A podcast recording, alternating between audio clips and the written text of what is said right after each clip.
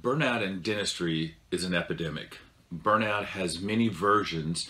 All of them steal life, energy, and opportunity from you and I.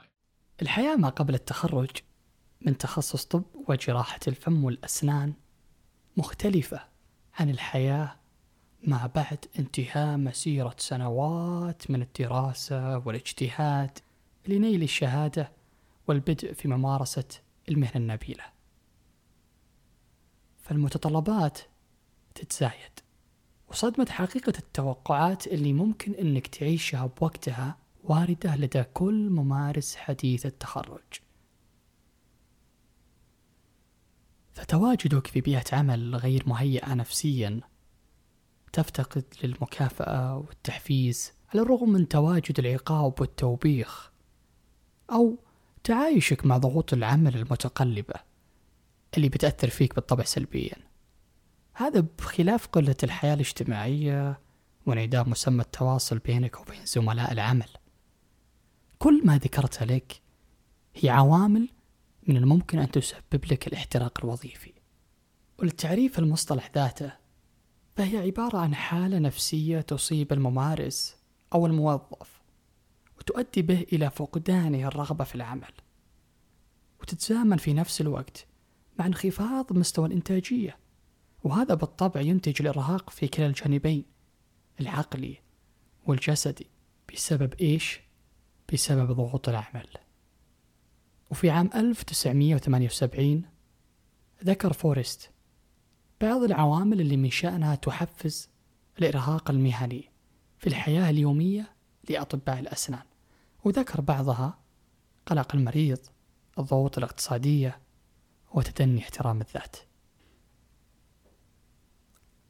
بينما في عام 1987 و 1990 تم تحديد بعض الضغوطات اللي تساهم في ذلك ومن ضمنها ضغوط جدولة المواعيد وتصور المريض الغير منطقي من طبيب الأسنان لإنجاح بعض الحالات حتى لو كانت من البداية فاشلة.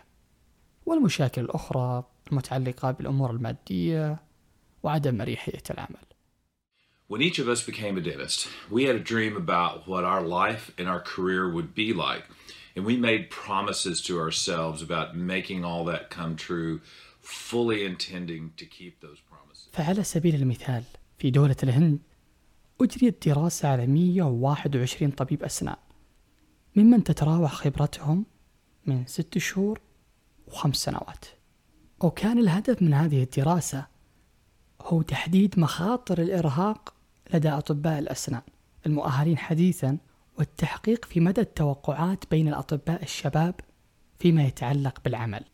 ولذكر بعض نتائج هذه الدراسة فمن بين المشاركين في الفئة العمرية من 26 إلى 28 سنة أظهرت النتائج بنسبة 47% في شعورهم بدرجة عالية من الإرهاق بسبب العمل بينما وصف الآخرين ممن تتراوح أعمارهم بين 29 سنة إلى 31 سنة بنسبة 35% بالإحباط إلى حد ما من عملهم.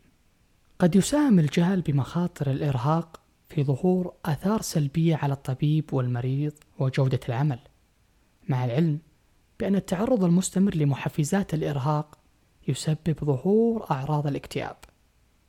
ولتجنب التعرض للاحتراق الوظيفي فأنصحك في ممارسة الرياضة بانتظام مع نظام غذائي متوازن ولا يمنع أنك تستمتع في عطلة بعيدة عن ضغط الدوام وصلت معك لنهاية الحلقة وأتمنى أني سلطت الضوء الكافي على ظاهرة يعاني منها الكثير من أطباء وطبيبات الأسنان في مجتمعنا المهني اليوم. وبالنهاية يهمني أنك تشارك هذه الحلقة مع أصحابك وتشاركني تعليقك على هذا الموضوع في حساب البودكاست في تويتر. تسمعني على خير في أمان الله.